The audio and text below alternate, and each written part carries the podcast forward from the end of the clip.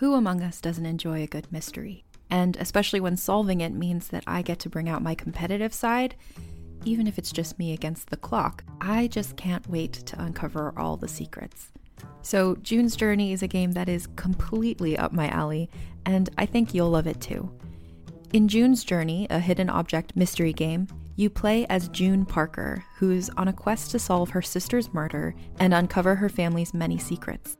Each chapter brings you deeper into the story, and it's set in the roaring 20s, so beyond uncovering clues, you get to experience the glitz and glamour of the time. June's Journey is definitely not a game I play mindlessly, which I love because I get genuinely invested, and a lot of it is a race against time, so there's a little fun added pressure of trying to find the clues as quickly as you can in each scene. There are also tons of ways to customize the island that you're on, learn more about the characters, and then new chapters are added weekly, so you really can't run out of things to explore. So if you think you're up to solve this case, download June's Journey for free today on iOS or Android, or play on PC through Facebook Games. June needs your help, detective.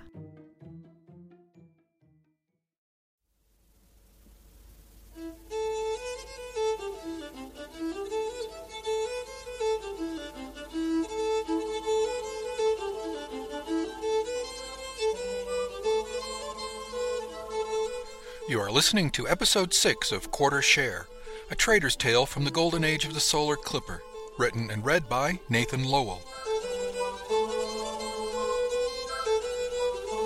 Previously on Quarter Share. Now, for the first time in my life, I wanted to make some decisions. Life on the freighter was just strange enough to appeal to me. Just the idea of it was intriguing.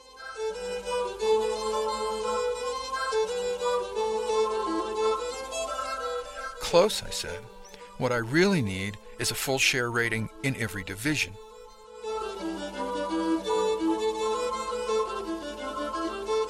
There's a lot of turnover with cargo handlers. The work's kind of boring and relies more on muscle than mind at the lower ratings. If you're trying to maximize employability, having your cargo rating would be a good step. Chapter 9 Darbat System 2351 September 28.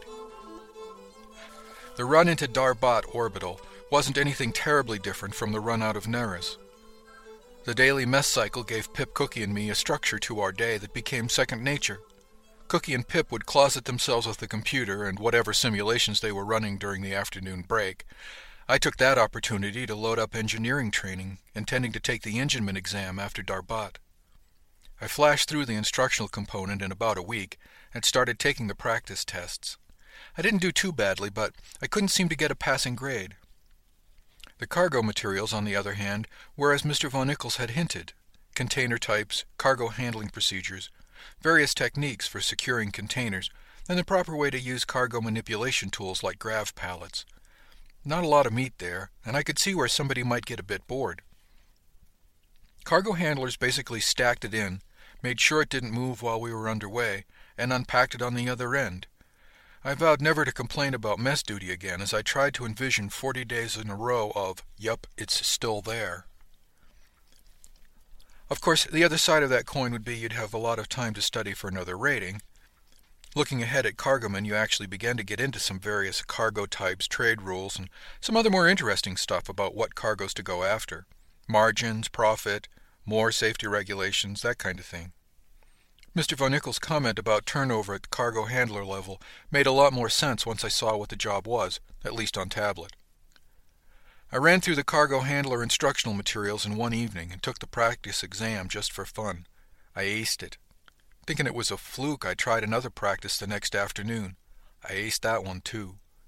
Smiling, I sent a calendar note to Mr. Von Ickes to reserve a seat at the cargo handler rating exams when they came up. Mid morning, about a week after jumping into Darbat, we had a suit drill. Pip and I were just finishing up the breakfast cleanup when the klaxon started doing a whoop whoop sound at about a billion decibels. Pip and Cookie dropped everything and ran to a panel at the back of the galley. By the time the klaxon stopped and the announcement came, they'd already pulled out three lightweight suits with helmets attached and tossed one at me. Now this is a drill, this is a drill. Environmental integrity has been breached. All hands don protective gear. All hands don protective gear. This is a drill, this is a drill. The sudden silence was a blessed relief as I struggled to get into my suit. I had one leg in and was working on the other when I noticed Pip and Cookie standing over me, looking down through their clear helmets. Pip looked at Cookie for permission before opening his helmet. This, he said, indicating me sitting there on the deck with his hand, is why we drill. Cookie was talking inside his suit, but I couldn't make out the words. It sounded like a report, very short, very formal tone. I continued to struggle into my suit, but before I got the second leg fully in, the announcement came, Now all hands secure from drill, all hands secure from drill. The captain's follow-up announcement came immediately after. This is the captain speaking. Very good work, people. At the end of three minutes, only one person was listed as dead. Carry on. Dead? I asked. Cookie was taking off his suit now, and he nodded. You have three minutes to get into a suit when the alarm sounds, young Ishmael. If you don't make it, your department head lists you as dead. He looked sad enough that I thought perhaps I should check to see if I were still alive, drill or not. Pip and Cookie stripped off their suits, marked them as used by pulling a red tab on the hanger, and racked them back in the locker. Afterwards, Pip helped me, and we practiced with the suit for a stand before we had to set it aside and help Cookie with lunch. During the mess line, nobody mentioned it, but I could feel my ears burning, and I was certain everybody knew I was the deader. After lunch and subsequent cleanup, Pip continued to drill me. But after two more stands of practice, I was still having trouble getting the suit untangled. My feet kept getting tangled in the legs no matter what I did. The longer it took, the more frustrated I became. Pip, for his part, never tired and was right there helping me learn how to stay alive, encouraging me with, just one more time, you'll get it this time. Cookie came over to watch us after a time, and watched me struggle under Pip's direction for about three ticks. Then he interrupted. Very funny, Mr. Carstairs. Now would you care to show him how to do it correctly? Pip had the decency to look abashed, as he had me turn the suit around. You had me trying to put it on backwards for the last two stands, I exploded. Pip nodded. Yeah, sorry, he said, but it was just too good a chance to miss. Jackanapes! Cookie said, cuffing Pip on the back of the skull. What if he'd needed to get into that suit in a real emergency? But I was having trouble not laughing myself, even as the butt of his joke. Cookie took the suit then, folded it up so it looked like it came from the locker, and showed me where to grab it. A quick flick of the wrists, and I was able to step in, pull it up, and shrug into it in almost one smooth movement. A quick toss of my head, and the helmet slid into place, and I was able to lock it down on the first try. They took turns showing me how to deal with things like the radio and the patch kit. They pointed out the instrument patch mounted on the sleeve. Cookie pointed to the air supply timer. There's one hour of air on this suit. It's for emergency use only. Use it to get to a soft suit or a lifeboat. You cannot survive long in it, so you must be very sure you know what's going on around you if you ever have to put it on. Pip patted me on the back. Next time you won't be the dead one, he said jubilantly. Next time? I asked. Cookie nodded. We do this at least every ninety days, sometimes more. I took the suit off then, folded it in the approved manner, and putting the used indicator across the top, hung it with Pip and Cookie's used suits. Several more were in the locker. What happens to the used ones? I asked.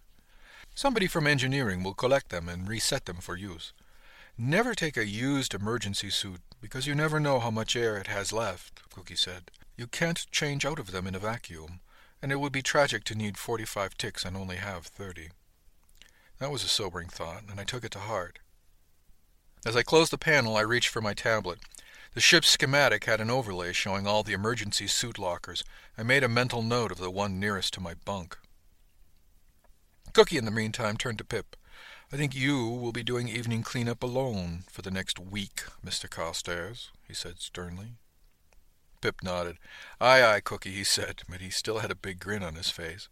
So did I, for that matter. It wasn't something to joke about, but still it struck me funny. Personally, I think Cookie left the galley then, so he could have a good laugh, too. Funny as it was, I was getting a little tired of being surprised, so I went to Beverly after cleanup. I found her in her bunk, reading something on her tablet. Bev, can you help me? I asked. She glanced at me. Dunno, she said. What you need? What's the story on these drills? I asked. I'm getting tired of being surprised, getting caught off guard by them. She chuckled. Well, they're supposed to be a surprise, but if you've never been through the drill, I can see where you'd be frustrated. I nodded. It is. I'm okay with fire drill and suit drill now, but Are there others coming that I should know about? It's on your tablet under ship emergency procedures, but I think the only one we haven't been through now is lifeboat drill. Do you know where your boat assignment is? I shook my head. Look up your record on your tablet. It's down near the bottom. So I pulled out the tablet and found my record, and there at the bottom I found a note. It says Boat 4, I told her. Odd to port, even to starboard, she said. Four should be the second boat back from the bow. You know where the boat deck is, right? I nodded. I've seen the hatches under the track in the gym, but I didn't look too closely at them. Next time you're in the gym, she said, take a look at the big numbers on each hatch. Make sure you know where boat four is. That's it? I asked her.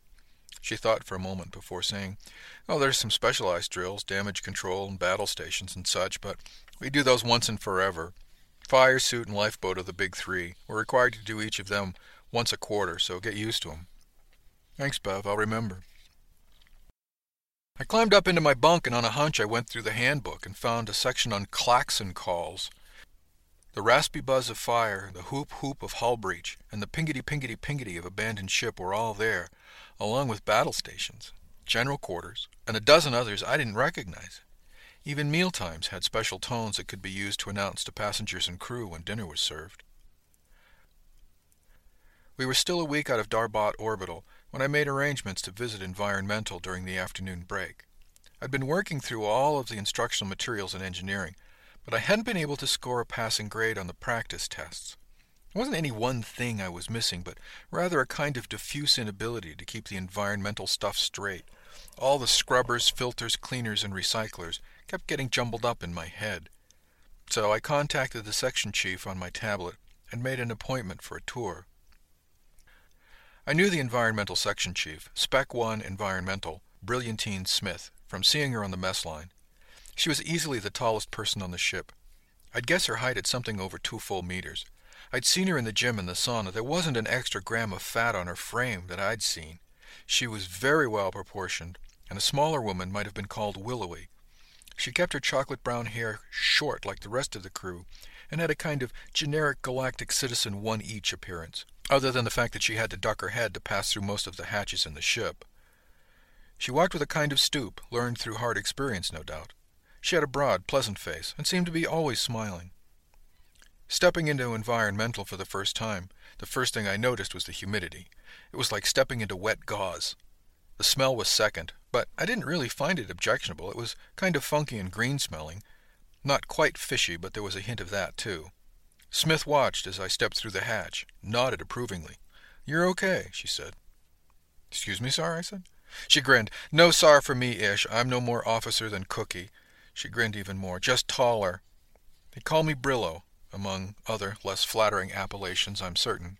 I see, I said, although I'm sure I only got about half of what she was saying. You're okay because you didn't wrinkle your nose when you came in, she continued. That's good, I asked. She nodded. Between the humidity and the smell, about half the people that come in here turn right around and leave. The humidity's from the algae matrices, and the smell is from the algae. I nodded. Okay, that much I understand. So, how far have you gotten in the instruction materials? she asked. All of it, actually, I admitted, but I can't seem to pass the practice test. Things I get right on one, I miss on the next, and around and around and around. I, I can't seem to keep the scrubbers and the filters straight. Filter the water and scrub the air down. Mix water and algae and make it all brown, she chanted with a smile. That makes sense, I said, as I replayed it slowly in my brain. She nodded.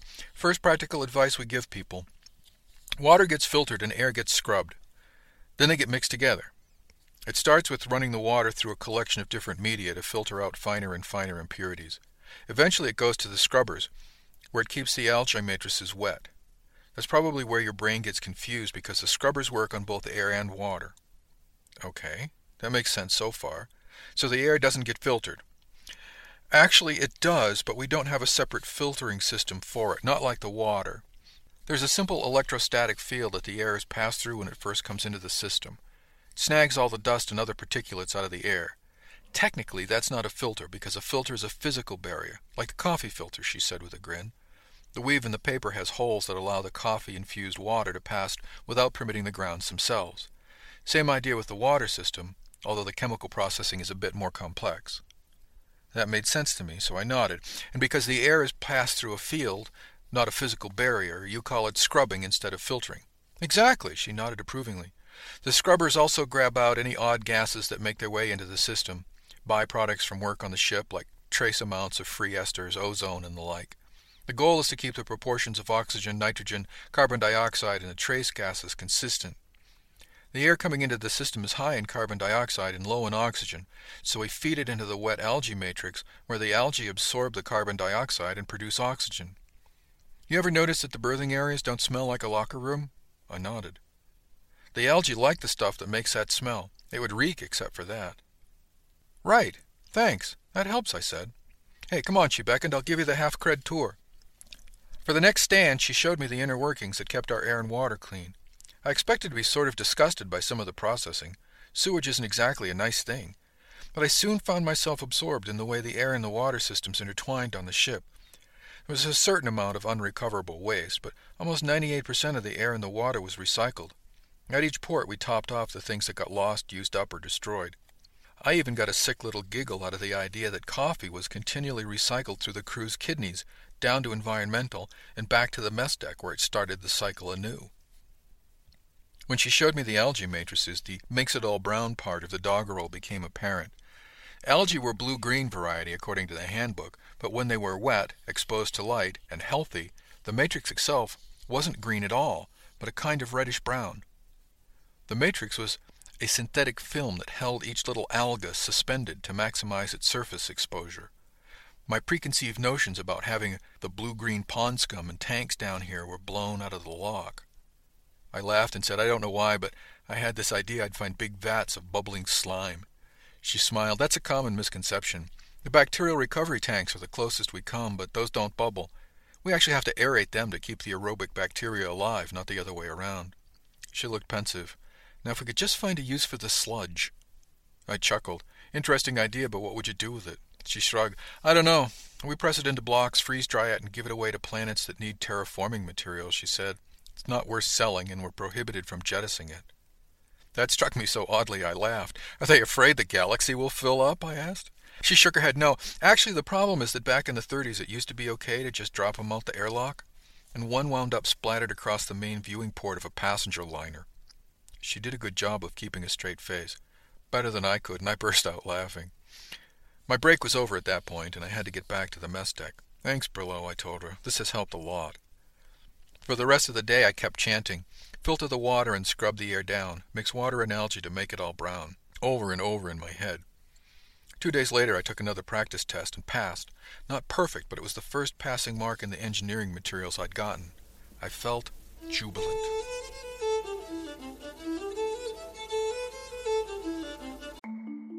As a podcast network, our first priority has always been audio and the stories we're able to share with you. But we also sell merch. And organizing that was made both possible and easy with Shopify. Shopify is the global commerce platform that helps you sell and grow at every stage of your business, from the launch your online shop stage all the way to the did we just hit a million orders stage. Whether you're selling scented soap or offering outdoor outfits, Shopify helps you sell everywhere.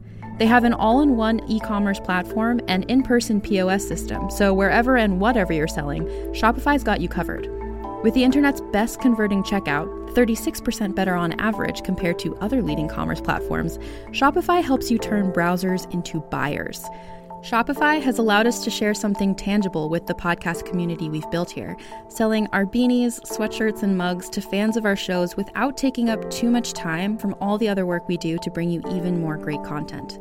And it's not just us. Shopify powers 10% of all e commerce in the US. Shopify is also the global force behind Allbirds, Rothy's, and Brooklinen, and millions of other entrepreneurs of every size across 175 countries. Because businesses that grow, grow with Shopify. Sign up for a $1 per month trial period at shopify.com slash realm, all lowercase. Go to shopify.com slash r-e-a-l-m now to grow your business no matter what stage you're in. Shopify.com slash realm.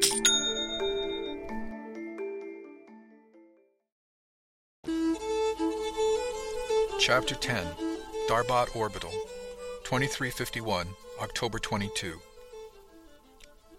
The final docking at Darbat Orbital was just the reverse of leaving Neris. Felt rather strange. After spending practically my whole life on Neris, here I was going to visit a different planet, or at least its orbital. I confessed to a certain amount of excitement at the prospect, although I knew rationally it wouldn't be all that different. The timing for the docking maneuver itself was a bit different because we set navigational detail right after lunch. Everybody was able to get a meal into them before we started the process, and we spent the afternoon watch doing the docking maneuvers themselves. No bento box lunches and no extra work for us. All Pip and I had to do was the normal post-lunch cleanup and hang out till the ship was secured. Cookie was planning for a small meal at 1800, but only one of us, Pip or I, needed to be there. Cookie said, Ah, if there are more than three people left aboard for dinner, besides the watch section and the first mate, I'll be very surprised. First night in port is usually the quietest. You gentlemen split it up. We've got a four-day port stay. Work it out between you. Post it on the duty roster so I know who to look for. I was actually looking forward to docking, not because I was planning to leave the ship, well, other than to stroll around the orbital and stretch my legs, see the sights a bit, because I was looking forward to the relatively relaxed duty that came with having most of the crew ashore. Finally, the announcement came. All hands secure from navigation detail, secure ship for port operations. Third watch has the con. We looked at each other, and Pip was grinning. I knew he was thinking about the bottles of Grisham in his locker. And we headed for the berthing area just in time to hear, Now liberty, liberty, liberty! Hands not on duty may leave the ship according to standing orders and established procedures. Now liberty! There was a hooting cheer coming from the berthing areas, and we stumbled into a maelstrom of half-clothed bodies, grinning crew, loud plans, brags, and general teasing. Pip and I jumped into our respective bunks to free the floor space and plan. You go, Pip, I said. I'll take duty tonight, so you can take care of your business. Thanks, Ish. I'll come back for dinner tomorrow, and you can take the next 24. I nodded. I was in no particular hurry, and I knew he needed to finish this one deal off and find another. Of course, I was pretty sure he had another deal lined up already, but I didn't ask. I dug into my studies, but there was so much noise in the berthing area that it was all but impossible to do anything. I checked my cred balance on the tablet and saw that I'd been paid, and it looked like the right amount, less charges for dues, taxes, ship suits, and my running shoes. It didn't seem like a lot for almost seven weeks' work, but the share amount was half again more than my pay for this leg, so I really couldn't complain much. The share offset the deductions with a little more, but I could see where doing a bit of private trading might pay off. At 1600 I went up to the mess deck to help Cookie with the evening meal. Not like he needed it really, but mostly to give myself something to do away from the still noisy berthing area. I took a certain satisfaction draining out the two partial coffee urns, leaving the full one for dinner and already looking forward to having an urn last for more than three hours at a time. I grinned, thinking of the filters down below processing the coffee. Filter the water and scrub the air down, I thought. After almost seven weeks of serving a full crew underway, port duty was easy. I had a nice evening working with Cookie. He was kind enough to help me clean up afterwards. So, how's it going with Pip? I asked as I swept out the galley. You two have certainly had your heads together. Ah, Ishmael, he said, I really should thank you for breaking through Pip's story. He's a most remarkable young man. He's something, I agreed. I'm not exactly sure what, I added with a smile. Cookie chuckled. He has a most unusual way of looking at things. So what are these simulations you're running? I asked. Cookie smiled and said, We're experimenting with some options for acquiring the foodstuffs we need for the ship in some rather innovative ways. Oh? I asked, in what I hoped was an adequate imitation of my mother's ability to evoke additional information. Ah, Ishmael, not yet, he replied. When the time is ripe, all will be clear. In the meantime, and he slid an index finger alongside his nose, we'll just keep on as we are, eh? I have to confess that this intrigued me even more, but it was obvious that Cookie certainly knew how to keep his own counsel, and I was unlikely to get more out of him, at least directly. As it turns out, I didn't have to wait long for my first real clues. We filled the rest of our work time with small talk about Darbat Orbital, its restaurants, dives, and even less savory attractions. Cookie was a compendium of information, and I took as much care to note some of the more interesting items on his litany of places to stay away from as from his recommendations for port activities. The evening routine took almost no time compared to a normal evening. By 1900 I was running laps and looking forward to the sauna. Sandy Belterson came up from behind me and started matching my strides. I smiled in greeting. Hey, Ish, she said. We'd run together several times since our first conversation. I found her to be a good, companionable running partner. Often we said nothing more than hi to each other. That night she wanted to talk, it seems. Hey, Sandy, you're not on station? I asked. Nah, she replied. I've got duty tomorrow with first watch. If I go out tonight, it wouldn't be as much fun. I'll get a night on the town before we leave, she smiled wolfishly, but I try to pace myself. You? Pip and I split the stay. He got first night, and we'll trade off. We can't go on station together because one of us has to be on duty. She nodded, and we ran a lap in silence. What's he doing? she asked, breaking the silence. What, what? I asked. Who, Pip? She nodded. I saw him scurrying off the ship with a duffel. He's trading, isn't he? I nodded. Yeah, was all I would commit to. She nodded again. I hope he does well. He's a nice guy. Why wouldn't he? I asked as we paused at the head of the ladder. I was trying to decide if I wanted to run another lap or just head for the sauna. It's a tough thing to succeed at, particularly in quarter share. A mass allotment is okay for personal gear, but it's really small to try to make a profit in trading, unless you know what you're doing. It's hard to diversify enough, and one bad deal can be a big setback. Her words sent a chilly premonition across my shoulders. Glass bottles were so fragile, and I hoped he really did know what he was doing. Yeah, well, he's a funny guy, I observed. I don't wonder he has depths we haven't even seen yet. She nodded. Yeah, well, true of all of us, eh? I decided to make one more lap before calling it after all and started running again. Sandy fell in step with me and asked, So, how's the half-share thing Cohen? I nodded. Not bad. I'll be taking the test next time. I've already talked to Mr. Von Ickes. She beamed. That's great. Which one? Engineering, I said. Excellent, she replied. And cargo, I added. What? Two? I shrugged.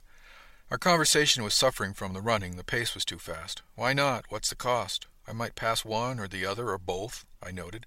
And if I don't pass either, I just try again next time. True, she panted. Are you ready? I think so, I shrugged. Won't know for sure till the test, will I? She nodded, flicking a stream of sweat out of her eye with the side of her hand.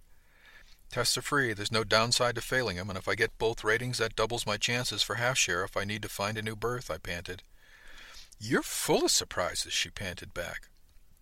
We slowed the pace for the last half lap, cooling a bit and both thinking our own thoughts. I was thinking about Pip and hoping he really was okay. I wasn't thinking at all about the probably empty sauna and this wonderful woman who was running beside me and what might happen if we both got into the sauna. It never crossed my mind. Luckily, she showered and disappeared, so I never found out what I might not have been thinking.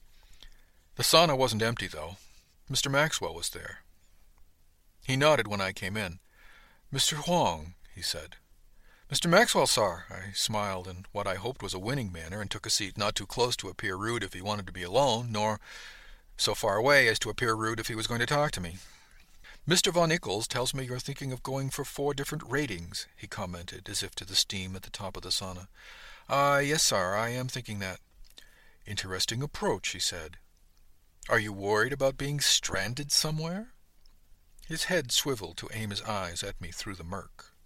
Not exactly, sir, I replied. I was very worried about what he might be thinking and was not used to trying to explain to such lofty individuals as the first mate. I didn't know how much to say. Well, Mr. Wang, what, exactly, are you thinking? he asked. And when I looked over at him, he was, I was shocked to see, smiling. I was almost too surprised to answer. Uh, well, sir, I, uh, I don't know what I want to do, but these last five weeks have been the most challenging and oddly enjoyable in my admittedly short life. Yes, he prompted. I could tell he had the tell me more thing down. I can't explain it, but I suppose the best word is therapeutic, I answered. It occurred to me, at that instant, that therapeutic was exactly the word. And if Mr. Maxwell wanted to talk to me, then by the holy, I was going to talk back. He chuckled softly and added seriously, I lost my parents only recently. It wasn't as big a shock as it must have been for you. I'm sorry to hear that, sir. Thank you, Mr. Wang, but you haven't explained why yet he prompted. Well, sir, being stuck on Neris, needing to get off planet before the company deported me, and having no real idea of how or what to do, it made me feel very small and helpless, and I didn't like that feeling. He grunted. I lucked out when Ms. O'Rourke helped me, but I'm not sure I can count on or trust luck. I don't ever want to be stranded like that again, I added, somewhat more vehemently than I'd intended. Mr. Maxwell smiled again. a thoroughly disconcerting expression, and said, So you're going for all four half-share ratings to maximize your ability to get a berth, just on the off chance that you're stuck somewhere. I nodded. Yes, sir, partly, but the other part is that I really never expected to be working on a freighter, not in my wildest dreams. I have no idea what rating I might like because I know almost nothing about any of them. The only way to find out is to study and perhaps do some of them to see for myself. He nodded. Prudent was all he said. I felt the irrational need to respond and said, Thank you, sir. Mr. Maxwell stood then and headed out to the showers. Carry on, Mr. Wang. You've set yourself an interesting task. Good luck with it, he said as he disappeared out the door. I basked in the heat for a few more minutes, still somewhat shaken by the experience and not entirely trusting my legs. And to give Mr. Maxwell time to finish his shower and leave, truth be told. One close encounter with him was enough for one night. Junior crew don't associate with senior officers as a rule. Later, on a whim, I checked my tablet. The ship's record showed everybody's ratings. Mr. Maxwell held all four.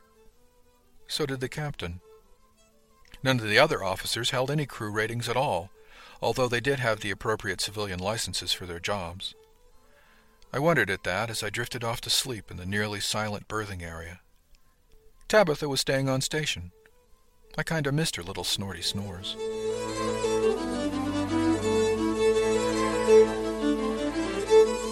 Thanks for listening to episode 6 of Quarter Share, a trader's tale from the golden age of the solar clipper. Music is from The Lucky Black Cat, a hornpipe in A minor, recorded by James Curran, available on the Internet Archive at www.archive.org. This has been a presentation from Durandus, offered under a Creative Commons Attribution Non-Commercial No Derivatives 2.5 license. For website and more information on the Golden Age, visit www.durandus.com slash golden.